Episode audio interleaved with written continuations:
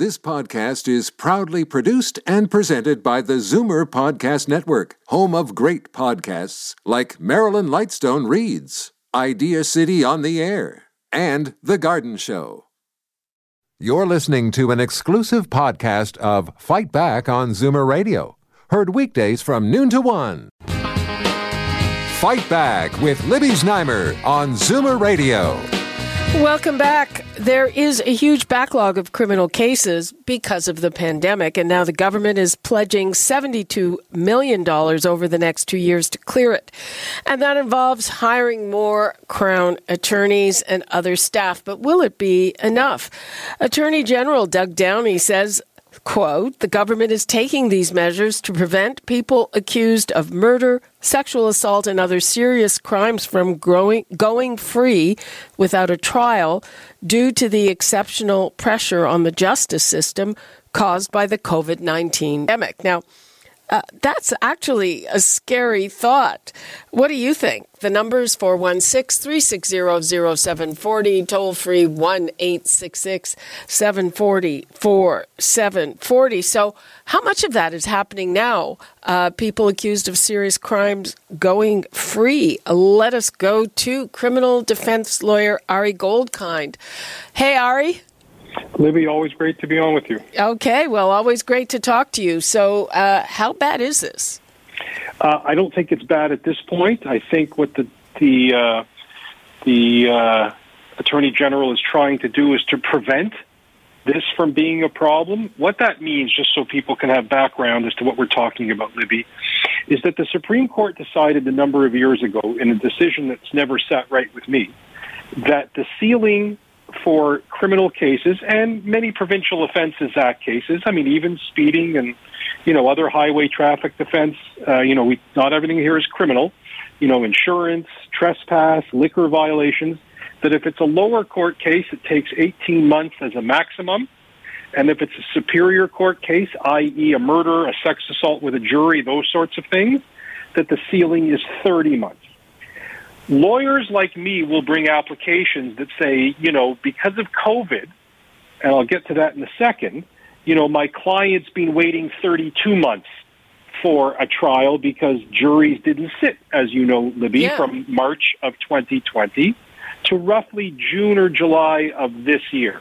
Well, now, people, sorry, but I know people who are still getting excused from jury duty because they say, I'm, I'm not going during COVID.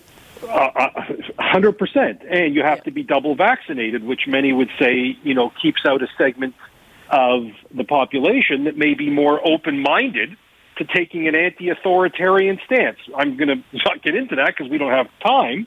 But the point of the story is that the one thing that you can say for the Supreme Court decision, which what we're talking about literally is about, it's called the Jordan ceiling, is that extraordinary circumstances stop the clock. Okay, that's an important term. But as you know, Libby, plain English, the longer that something goes on, for example, COVID, the longer it goes on, the less extraordinary it becomes.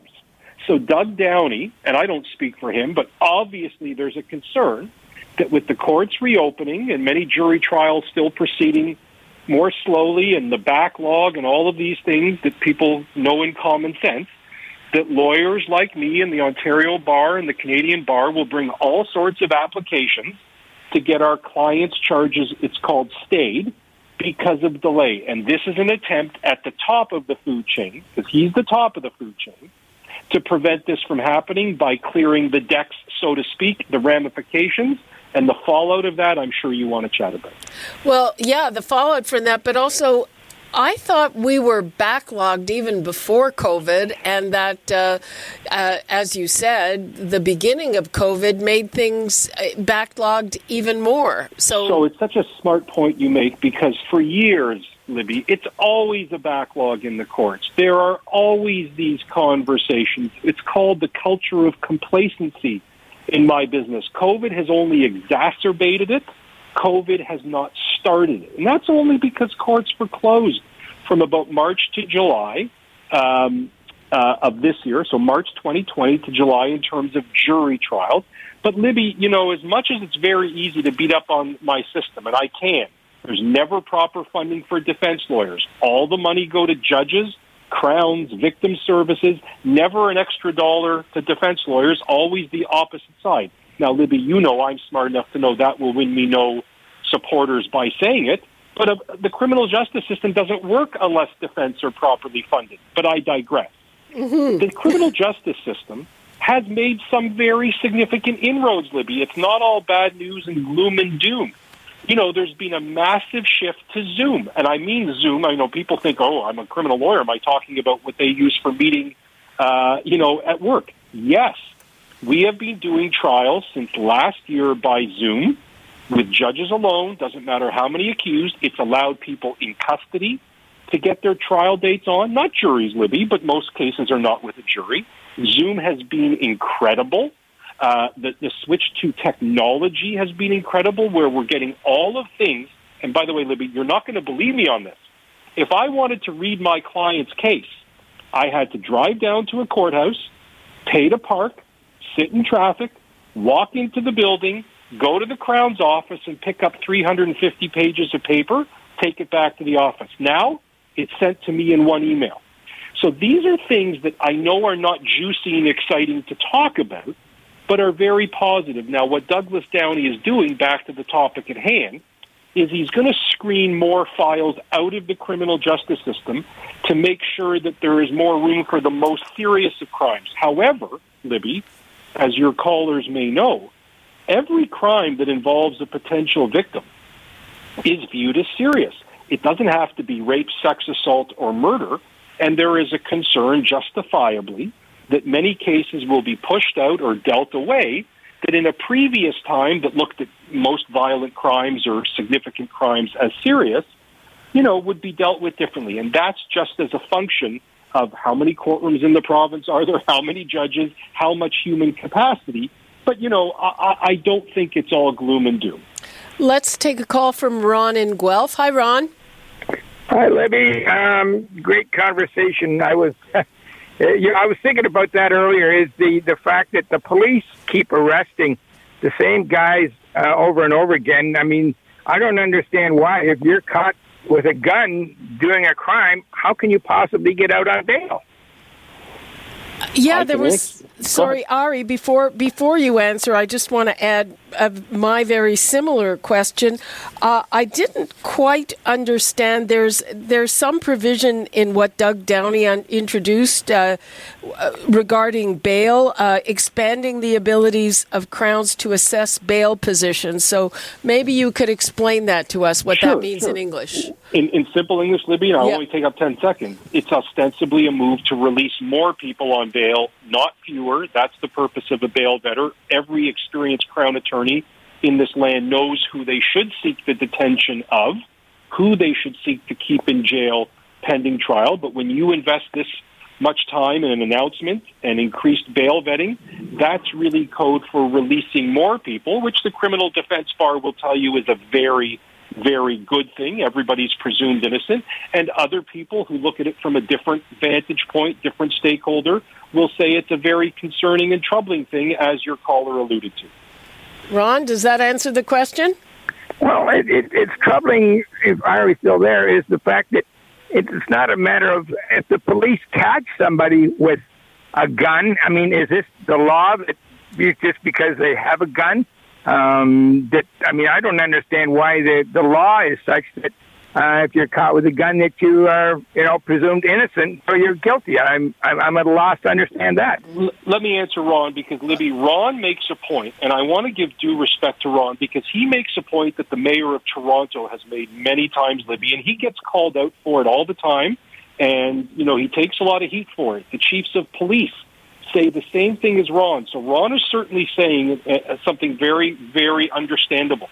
The way the system is supposed to work is that in our bail system, Libby, and I'm going to be tight on time here. Yep, you ter- are. The, that's Go why ahead. I'm doing it quickly. The tertiary ground of bail looks at it for bail purposes as very exacerbating, much more problematic if somebody has a gun used in the commission of an offense for bail. Now, if somebody is caught, Libby, with a gun in their waistband, in their underpants, with bullets, and they have a history, they're quite likely to be detained. They really are. There are cases involving firearms, though, Libby, where there's a question as to whose gun it is. We're four people in a car and there's a gun under the floor mat. Is there a good plan of supervision where mom and dad will come and watch somebody 24 7? That person may be on, you know, the precipice or the threshold and get bail. That's an argument that we don't have time to get into today, uh, Libby. But your caller, Ron, raises a point that absolutely makes the mayor of Toronto uh, and the police chiefs apoplectic. And you certainly have Ottawa turning a complete blind eye to gun violence by trying to go after some shotgun owner in Moose Jaw, Saskatchewan, which has nothing to do with city crime. Okay, that uh, explains that. So uh, I think uh, people will find that a bit conserv- concerning. You're saying that this is going to result in more people released on bail. Which many people would say is a good thing, given that they're presumed innocent. They haven't had their trial. They shouldn't wait in jail for a year, a year and a half. It's a much more fulsome discussion that I don't think I can pack into the next 24 seconds.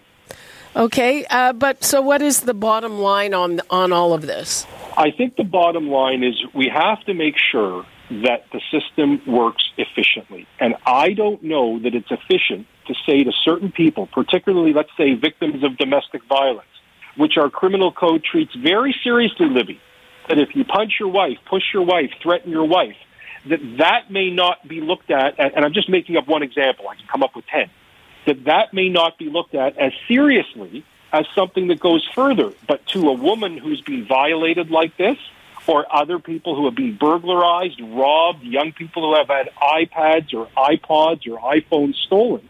You know, these are crimes that are serious. I think crowns know what to do, but there's a lot of pressure on them, Libby. I've been talking about this since last year.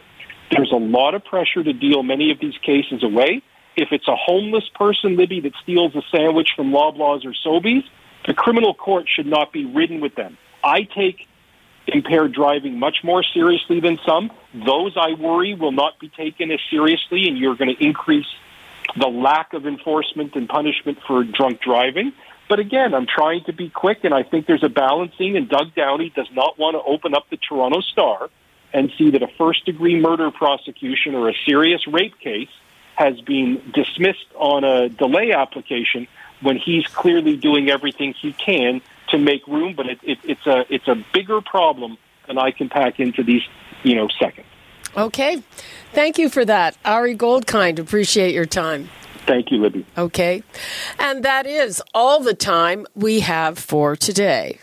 You're listening to an exclusive podcast of Fight Back on Zoomer Radio, heard weekdays from noon to one. Fight Back with Libby Znaimer on Zoomer Radio. Welcome back. This week, the Ford government will announce details on the rollout of booster shots. It follows new guidelines from NACI, some of which, as we were just discussing, I find a bit confusing. What about you?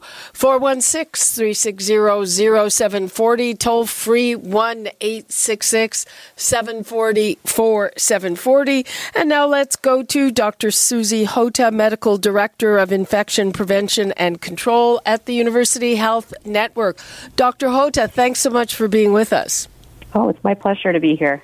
Okay, well, uh, the first area of confusion, as we were discussing, so the the guideline is people over eighty should get a booster shot, but if you're 79, 70 to 79, you may get a booster shot. So, uh, what's the deal with that?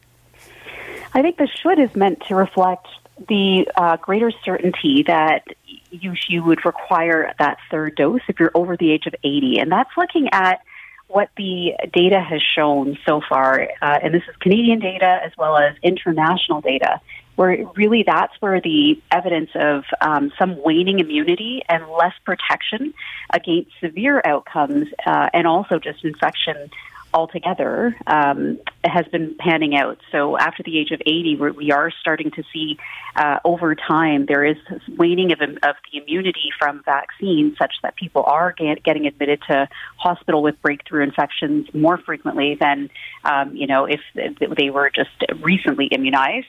Um, as well as there are some deaths as well in that age group. Now, that effect is being seen, it's a gradual effect that is occurring over age brackets, and it is being seen in the 70 to 79 year age group that there is some waning immunity, but it's just not as um, marked, it's not as noticeable as what you see after 80. And so that's why there's a, the should versus the may in the recommendation. Well, pe- people who are close to 80 are saying, hey, well, is something magical going to happen on my birthday? Right. Nothing magical. Like I said, these are, these are continuous um, kind of data and uh, it's hard to really just know on an individual level, um, you know, where where your risk will sit. It's looking at all the data that we have together amongst uh, people in different age brackets that are divided, you know, somewhat arbitrarily by 10 year groups, groupings, and, um, and then over time. So I think the, the message here is as you get older, there is a concept of, we call it immune senescence. Your immune system may not work as well, number one, but also uh, in response to vaccines. But secondly, and importantly, you might um, have less uh, durability and protection from vaccines when you're older. So you know where that lies and from one person to another that your risk starts to go up is not really clear but that's where the policy has to draw some kind of a line. And this is where they're saying you know we strongly believe at, at the 80 plus after six months have elapsed from your second dose you should get your uh, booster dose. But at the 70 to 70 age mark it looks like that as well. It's just less certain and and everybody who had AstraZeneca. Now, my question is that most of the international evidence is based on people who had mRNA 28 days apart. Yet uh, here, the recommendation is if you had two shots of AstraZeneca, which in Canada came three months apart, um, you better go get that booster. So, can you unpack some of that for us, please? Yes, the data in real life now that we've had more time to look at what the durability of responses are and just how high um, immune responses were in terms of antibody levels, but also the the effectiveness. So how well you're protected in real life against infection. We're getting more of that now and and stronger evidence of it. And two doses of the viral vector um, vaccines, which includes the uh, the AstraZeneca vaccine. In fact, it's one dose for Johnson and Johnson. It seems to provide slightly less effectiveness uh, in protection against symptomatic infection compared to if you had a full series of an mRNA vaccine, slightly less. But the important thing is you're also seeing from that that kind of protection a little more of a waning effect. And so this is where the recommendation is um, to to consider getting that third. Uh, vaccine dose, but using an mRNA vaccine, which we've seen actually does boost up those antibody levels and improve your chances of being protected quite well and very comparable to if you had, you know, two doses of an mRNA vaccine. So, um, yeah, I think it's it makes sense to have that as a consideration. And again, it's something that it's not a should at this point. It's a, it's a may, but to me, it is showing that the evidence is pointing in that direction. That's likely what will need to happen. Whether now or if it can happen a little bit down the road is kind of the question. Okay, here's here's something that I really didn't quite understand. It says there is a concern that waning there's waning immunity over time to the antibodies in your nasal passage, but the ones in your bloodstream largely remain. I, I had no idea they were in two places. So could you explain that a bit, please? our immune responses are very complex. There's local immune responses at the site where infections tend to take place and kind of begin. Um, and in these respiratory viruses, when we're talking about them, it's usually our, our noses and the nasal pharynx, which is just kind of towards the throat in the, the oral kind of area as well. Um, and then also lower down in the respiratory tract, there can be um, sites of infection with these viruses. And you do get local stimulation of different cells and different parts of your immune system that are important for controlling infection. Um, but also, it triggers this large cascade of events throughout the body, and we call that sort of your systemic immune response. And that's where you can see antibodies that get mobilized, developed and mobilized, and circulate in the blood. And those antibodies are, are kind of very helpful fighters against infection if you get exposed down the, the, the down the road um, and protects you from future infection. So they're both important markers to follow and to understand.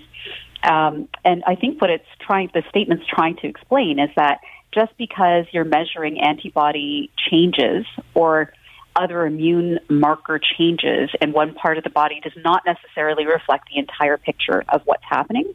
And you know, there there are some parts of our immune response that are not so accessible and measurable. We can't necessarily, you know, test for them as easily, and you may still have some protection in those parts of your body that are ready to go if you're exposed. Uh, that may not come up from the tests of antibody levels. It's one of the big reasons why we don't use measurement of antibody levels in the blood in this case, um, as a good reason to guide our decision making on whether somebody is still fully protected with their um, their vaccine after they've had a series or after an infection. It's quite a complicated picture. So, if if there are antibodies in your nasal passage, uh, you you they don't leave uh, if you I don't know flush out your nose or blow your nose or something. They just s- sit there for as long as they do. Right, they're, they're still there. They're still available. It's not like you'll be eliminating them every time you you blow your nose. Uh, you know, you're eliminating mucus and other things that are are, are able to uh, you know more readily able to come out of your body. But yeah. yeah, these responses, and it's not like they get used up either. They're you know they're they're always being they're they're there for a longer time. They they don't get wasted um, over time. So I, I, that's not something that you should worry about. Okay, so the the way this has come out, uh, I mean, they're going to tell us about the rollout, uh, but um, would your advice be, you know, get it as soon as you can, as soon as you're eligible? Yes, as soon as you're eligible. So uh, even for the 80 plus, they're recommending, and this is NACI's recommendation, is at least six months after your second dose is when you would get the third dose, your booster dose. Um, so some people, actually, I think it's the vast majority of Canadians completed their um, second dose sometime in June or July, so may not even be at a point where we've reached that, you know, sort of uh, critical point that your immune system might not be protecting you as much if you're over 80. So uh, it might be a little bit more of a wait to get that that third dose. And then the other thing I will, the other point I'll make is this is NACI recommendations, and what happens after this is the provinces then weigh in on how they want to roll it out and what they want to recommend. And generally, it follows NACI, um, but sometimes there's subtle differences in, in, the decisions that are made. You know, just from a feasibility implementation point of view, or after reviewing the recommendations, they feel it just makes more sense to go in a slightly different route. So. Even though we see these NACI recommendations, it's important that we wait to see what, you know, the Ministry of Health in Ontario, for example, is going to say for booster dose rollout. And again, with that at least six months, uh, as far as I know, most of the evidence comes from Israel, and, and they were five months uh, for people over 60. Yeah, some jurisdictions have used slightly different timelines. Five months is what you know most commonly comes out from the Israel experience. The six months really came from a couple of places. Number one, the studies that were kind of designed to evaluate the booster doses and how well they would work and how safe they are use six months. That was the timeline that was chosen to evaluate. So that's where, when this gets fully reviewed and authorized by Health Canada as a booster um, kind of dose, and I should say that caveat, although NACI's put these recommendations out, um, Pfizer and Moderna have have submitted data and um, a request to Health Canada for approval for this use of the vaccine as a booster, and that's still we're still waiting for that to come out. But the data they've submitted there use a six month interval, so that's really the the main kind of gist of it. Why uh, six months is being recommended is that's what we have the most sort of empiric evidence to look towards. Anything else you'd like to leave us with on this? You know, I think that uh, it, it's interesting, and I think a lot of people are just waiting anxiously at the edge of their seats about all these new um, indications coming forward with the boosters. Um, I, it's going to be a rapidly changing uh, landscape, and I, I hope that people are able to keep up with the information uh, and get out there as soon as you are eligible.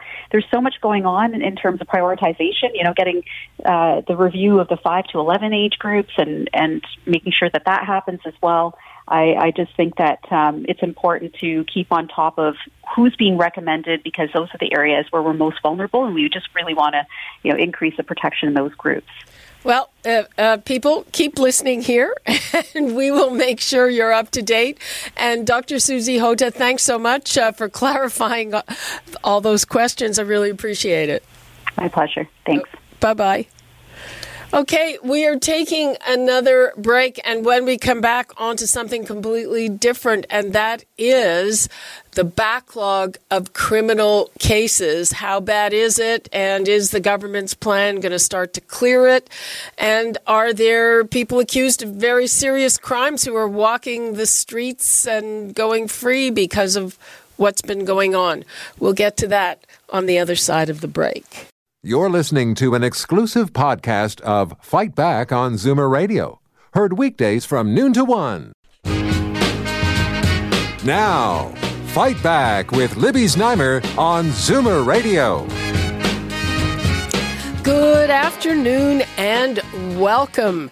It's Monday, time for our Zoomer Squad, and it's our first meeting since the Ford government unveiled new long term care legislation last week. And it came after 3,800 pandemic related deaths. The government's bill doubles the maximum fines levied on homes that break the law. It increases the power of long term care home inspectors by allowing them to issue compliance orders on the spot. And it allows the ministry to put in place a long term care home supervisor to run at home if they are offside. Now, those are the highlights of the new legislation introduced by long term care minister Rod Phillips. And it's getting mixed reviews. Now, while operators in the for profit part of the sector are applauding it, last week here on Fight Back, representatives of the not for profit sector uh, weren't that happy. They said that increased inspections could be punitive amid a staffing shortage, even on homes that have been doing a good job. And other critics questioned the government's willingness to punish bad actors. Uh, and, you know, none of the new measures are retroactive to what happened during COVID 19. So, what do you think? The numbers to call 416 360 0740, toll free 1 866 740 4740. We're going to see what the squad thinks about this and also guidelines for booster shots, which Zoomers will be eligible for. Now I'd like to welcome David Cravit Vice President of Zoomer Media and Chief Membership Officer at CARP, Peter Muggeridge, Senior Editor of Zoomer Magazine, and Bill VanGorder, Chief Operating Officer and Chief Policy Officer of CARP. Hi, everyone. Hi, Libby. Hello, Libby. Hi, everyone. Hello there, Libby. Uh, let us begin with David on the long term care file. What do you think? Well, I think the most important thing in this uh, rather long windedly titled act the Providing More Care, Protecting Seniors, and Building More Beds Act, uh, the most important sea change I'm seeing is not even in the specific items, but in the fact that they've moved under uh, Rod Phillips to really starting to deal with concrete, measurable, actionable, viewable uh, actions and outcomes rather than um, abstract statements of good intent. So they're talking about numbers of beds. They're talking about number of hours of care, what year various things are going to be achieved. Um, and I think that there's an awareness that they need to produce uh, concrete outcomes now. The time for uh, statements of uh, you know noble intentions is over, and to me, that's the biggest change of all that I've seen. Uh, Bill, what do you think?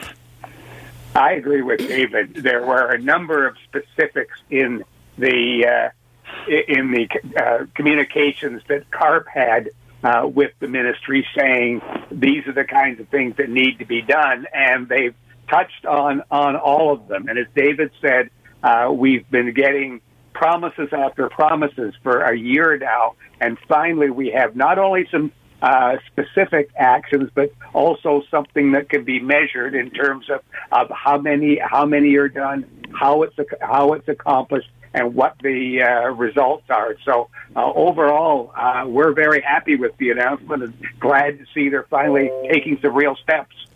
Peter, one of the things that had me shaking my head, one of the biggest criticisms of the government was that they basically uh, gutted the inspection system after they came in 2018 2019. And this, they're doubling the number of inspectors and bringing back regular inspections, and um, you know, people were complaining about it. So, after complaining about the other, I mean, I had to say that had me scratching my head a bit. Yeah, it's a bit ironic, isn't it? But um, I, I think what they realized was that these money-saving uh, moves really uh, hurt them when when the pandemic struck, and they, there there was no one to, you know, there there was no one to check on these homes to see whether they were doing a good job in infection control or, you know, arming their staff they with. did uh, phone protective- inspections. Phone Sorry? inspections. I'm sorry. They did phone inspections. Phone inspections, exactly. Yeah. So, um, and and that's all they could do because they there were no inspectors, right? So, um, I, I I think this is them admitting that they they messed up that file and they're they're trying to correct it. And and you know, look, if this thing if they're serious about this and and the fines have teeth and the inspectors are armed with um, you know they they have the power to go in and, and actually look at the places without uh, telling them ahead of time. I, I think this legislation is really good and, and really promising. But you know, um, are they going to are they going to uh, enforce these fines? Are they going to allow inspectors free range? That that remains to be seen. They haven't in the past, so um, that that's a huge. Um, you know, uh, we'll, we'll have to wait to see that.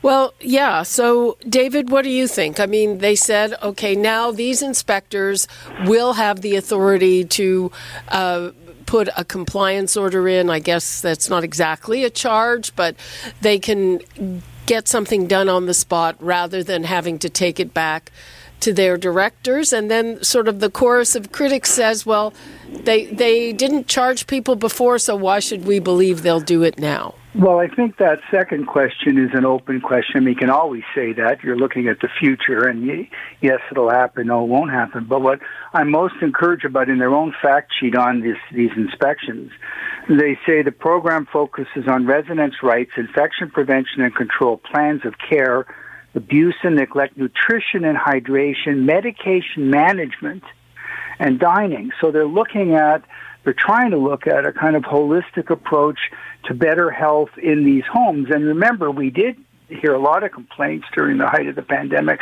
Not only were they failing to keep infection out, but the residents who were not infected with uh, COVID, uh, the quality of their care was dropping materially and um, nobody seemed to be able to put the two sides of the equation together. It sounds to me like they're saying there's going to be a regime that makes sure that the health and the rights of the residents, with all the components, uh, is now going to be the focus of these inspectors. And then if there's an individual complaint, we'll respond to those as well. So it looks like they're trying to tie together a, a lot of components that do relate to overall health and welfare in these homes. And again, uh, the jury's out. If they can make that stick, it will be a very uh, significant change for the better. Uh, Peter, what do you think is behind? I mean, that that nothing is retroactive, and I can see why people are upset about that. And they they, they had uh, previously they changed the law to make it a lot harder to sue. Yeah, they, they're, you know, I, I, I think this is a looking forward uh, piece of legislation. They're not going to go backwards and, uh, and and look into the past because it was such a disaster, and and so many homes failed to live up to what this new legislation is looking for. So, um, and the government failed to to do their job. So, I, I think what they're doing is they're they're just okay. This is how we're going to do it going forward. We messed up in the past, but um, you know you can't you can't fix the past. You have to just go forward, and and and that's I you know I, I don't see anything about. Uh, you know, punishing bad actors from the previous uh, waves. So, Yeah, I mean, Yeah. I can see why people are upset about that, but it, it, it's also what what I seem to be seeing. On the one hand, there are those saying Rod Phillips is a breath of fresh air. Clearly, he's taking this in hand, and uh, in the same breath, almost people are saying uh, we we we don't trust them to actually get this done. They're too much in bed with corporate interests. Bill. Well, there's there is one other uh, bright spot that I think might speak to that, and you'll recall one of the complaints that CARP had uh, through our members, from our members, was that the communication with residents and their families was totally insufficient uh, throughout COVID. Now, this uh, legislation is talking about mandatory quarterly uh, reporting about uh, the quality indicators in the homes and standardized yearly surveys of residents and families, uh, talking about improving the transparency uh, so that the families and the residents have more input. Now, yearly surveys uh, uh, sounds too far apart to me. I think they need to be more than that. But but uh, if there are going to be if going to be quarterly reports that are public that families and residents could could look at, this will go a long way to bringing these concerns to the fore uh, before they get out of hand. The other thing that came up, David, was this whole business of for profit versus not for profit. So, one of the things that, I mean, there's the whole debate. The opposition is saying they would, they would, uh, uh, I guess, nationalize is the long, wrong word, but, but buy out all the for-profit homes, and the government says they, they, that would take up all the money and they wouldn't be able to do anything else. Uh, but one focus of concern, because it is true that not-for-profit homes had better outcomes in general, uh, is going forward. So, so some of the stakeholders are worried that former bad actors, and I think there's at least one case, are getting licenses to develop new homes. And uh, the minister was up and he said, hey, the majority of the new licenses, as a matter of fact, went to municipal and not for profit. Right. Well, I think the I think that also is tied in with uh, why they didn't do retroactive fines. I think that there's a recognition that they're going to need the for-profit sector at least in the medium term, short to medium term. Who's going to build these new beds? There isn't one single government, you know, construction company that's owned by the province. Who's going to build these things? And how are we going to transition uh, from the management of the homes as they are today to the management of the homes as we want them tomorrow? And if you ideologically just clamp, say, well, this sector's gone, you can't move the people out onto the street. So the for-profit people are going to have to be in the mix for a while. And I think they're trying to manage their way toward some sort of a hybrid uh, system. But if the uh, inspection regime, and that'll be the great equalizer, because if they do uh, the inspections the way they're claiming they will, then the nature of the ownership won't matter. It'll be this home at this address failed the test and must be sanctioned, and this home at this address passed the test and this is okay.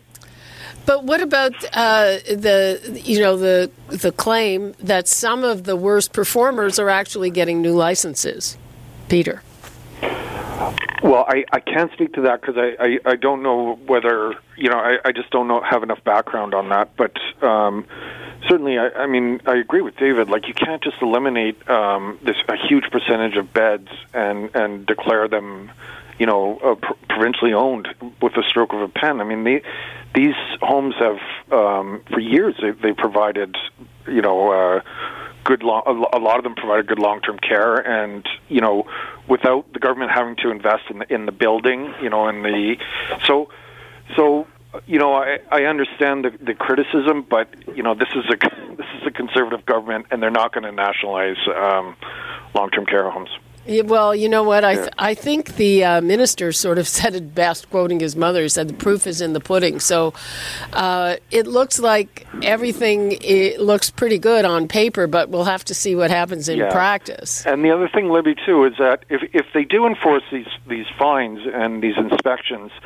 you know, it, it may drive the, the for-profit operators out of out of the business. You know, like if, if it's too onerous for them, if there's too many rules to follow, if there's if there's fines lurking, if there are inspections they can't meet, then um, it may it may just drive them out of the business. You know, and and and so it, it might have that effect anyway. I- I mean, I'm not. I'm not sure. Uh, you know what the processes are to get to maximum fines, because I don't think the the inspectors can actually fine you. But anyway, the fines in the legislation are uh, up to a million dollars for a home, so it's five hundred thousand first offense, a million, four up to four hundred thousand for individuals and board members at for profit, so it's two hundred thousand first offense, four hundred thousand uh, second offense. So uh, those are pretty hefty. Uh, I would imagine that uh, insurance, the insurance for directors and for homes will go up. Yeah. I, I don't. No one sit on the board of a for-profit home.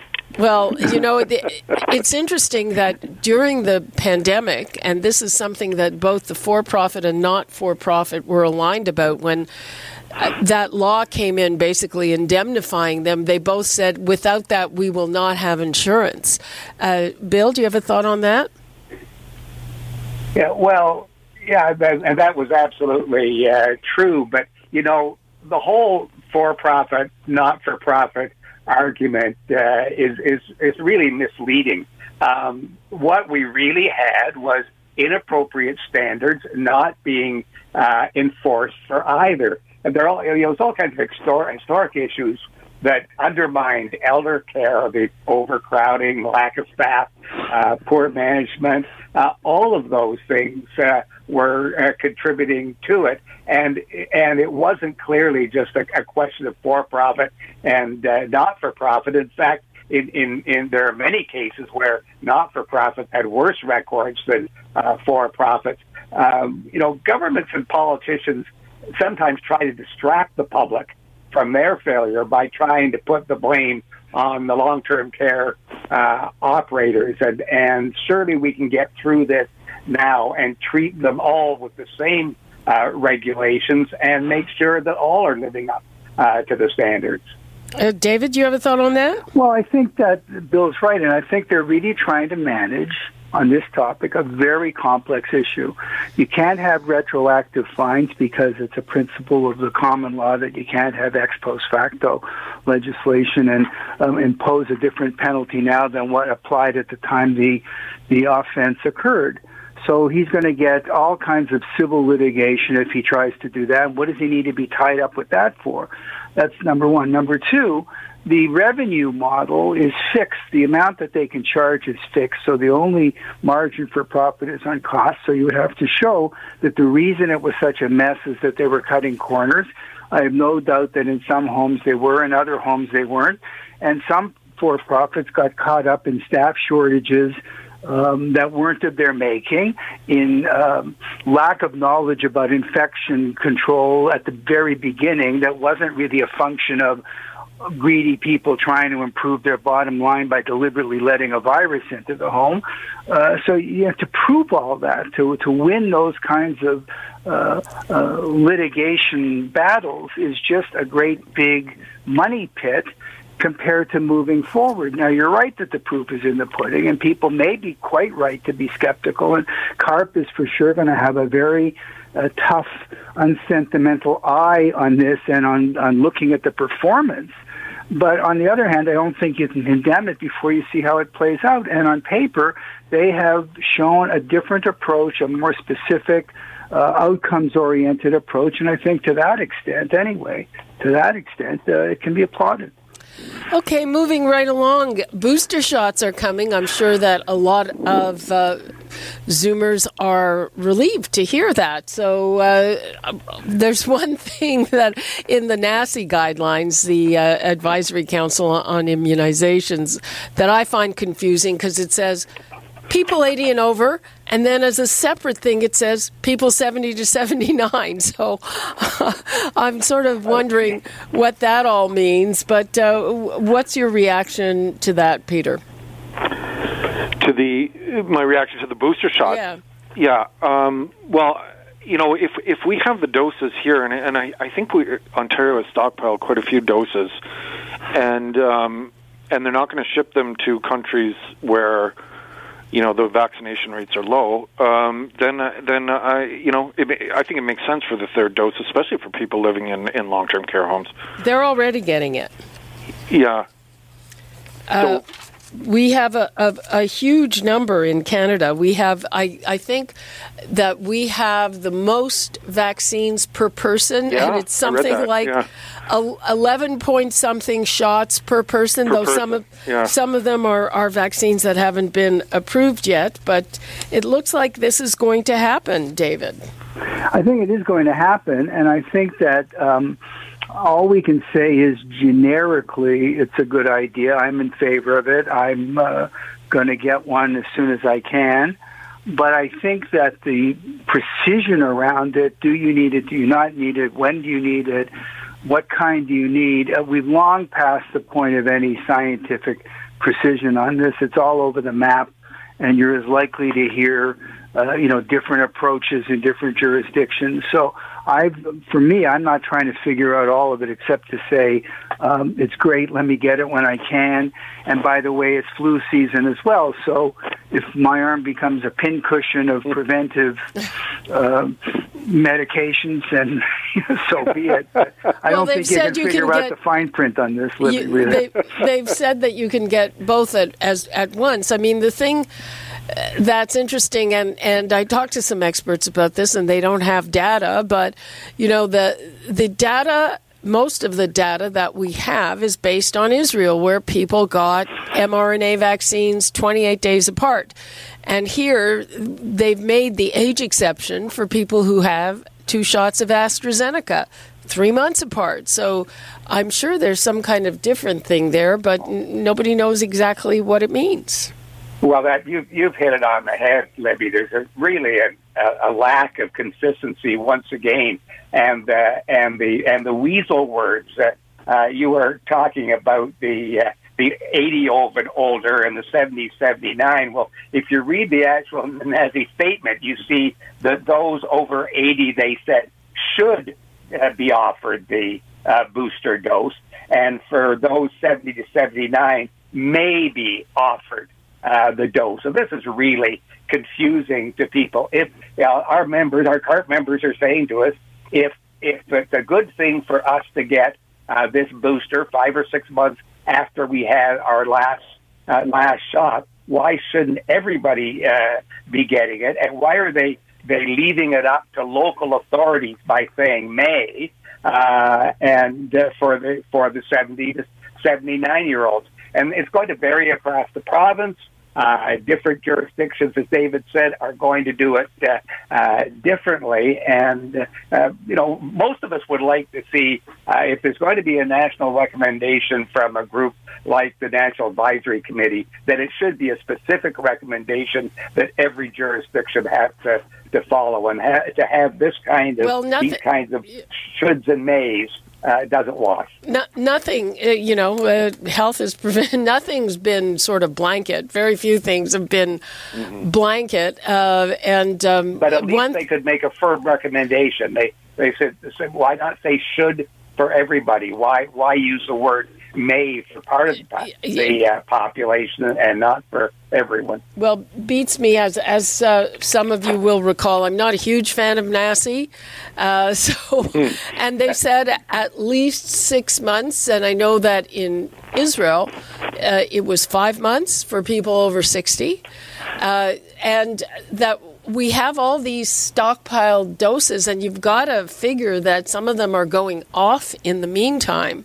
So, uh, you know, I think that uh, we should roll this out. And the other the other thing about it.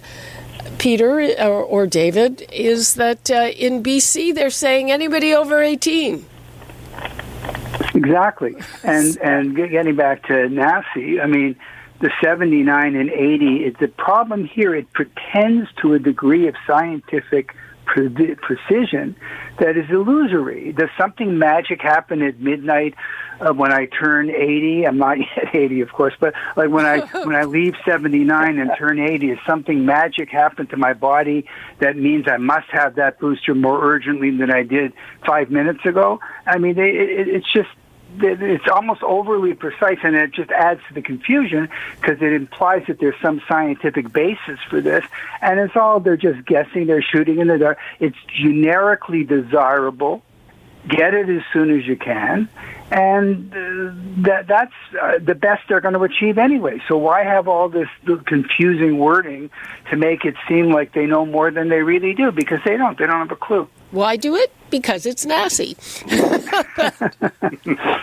anyway, we are uh, running out of time here, so I'll go around the virtual table, starting with Peter. Yeah, I I just like to um, compliment CARP. Like this. Um, this legislation in Ontario on nursing homes is a direct result of CARP's uh, heavy-duty campaign during the nursing home crisis. When I, when people were dying, the radio ads, the media appearances, the, you know, the uh, emergency meetings. It, a lot of it what, uh, what Phillips announced is, is a direct result of uh, CARP's advocacy, and I'd, I'd just like to compliment both Bill and David on it. It was very effective and will remain effective, I, I imagine. Bill. Well, thank thank you, uh, Peter, and, and, certainly there is satisfaction uh, with uh, what's happened so far, and we're going to continue to make sure that the uh, government uh, follows through on these uh, provinces. And I and I do want to add a reminder. We're still talking a lot about COVID vaccines, but the the flu vaccines are now available right across the province if you haven't made your appointment to get yours yet, please uh, do it now. We risk having uh, a bad flu season along with the, the risk of COVID, and that could be disastrous for our demographic. So I, don't well, forget your flu shot. I just want to put in a note on that. And the city run clinics, which will have high dose, uh, are apparently uh, starting soon or this week. But uh, I did a show on flu shots, you know, maybe 10 days ago, or was it? Anyway, uh, within a matter of days. And when I did the show, uh, everybody said, yeah, we've got lots of high dose. And then I called around to make sure. And guess what? All gone. And as of Friday, when I started calling around again, the second shipments hadn't arrived. So, um, yeah. It, yeah. you might need you, you might need to cool your jets on your flu shot, people. Uh, David, last word to you. Um, one of the things CARP has um, done and learned is that when you focus on specifics, measurable outcomes, and you demand performance from highly paid bureaucrats who are either delivering or not, um, that can make a difference. And I appreciate what Peter said, but I also want to assure uh, our listeners that we are going to be applying this. We are applying this to other files in other provinces. So look out Ministry of Health and wait times. Look out doctor shortages. Look out other topics where Canadians are paying top dollar, top absolute dollar and getting near the bottom of the list results. So we're going after that model more. We com- we commend uh, Minister Phillips for what he's done so far. We'll see about the outcome, but we're going to be applying that same lens to other ministries and other problems so that seniors can get concrete action and not just vague promises. Okay, thank you so much to our Zoomer squad, David Cravit, Bill VanGorder, and Peter Muggeridge. Thanks so much. Cheers, Thanks, Libby. Okay, we will talk next week. Right now, we have to take a break, and when we come back, we will be talking to Dr. Susy Hota about those booster shots and try to clear up some of that confusion from the guidelines when we return. You're listening to an exclusive podcast of Fight Back on Zoomer Radio Heard weekdays from noon to one. This podcast is proudly produced and presented by the Zoomer Podcast Network, home of great podcasts like Marilyn Lightstone Reads, Idea City on the Air, and The Garden Show.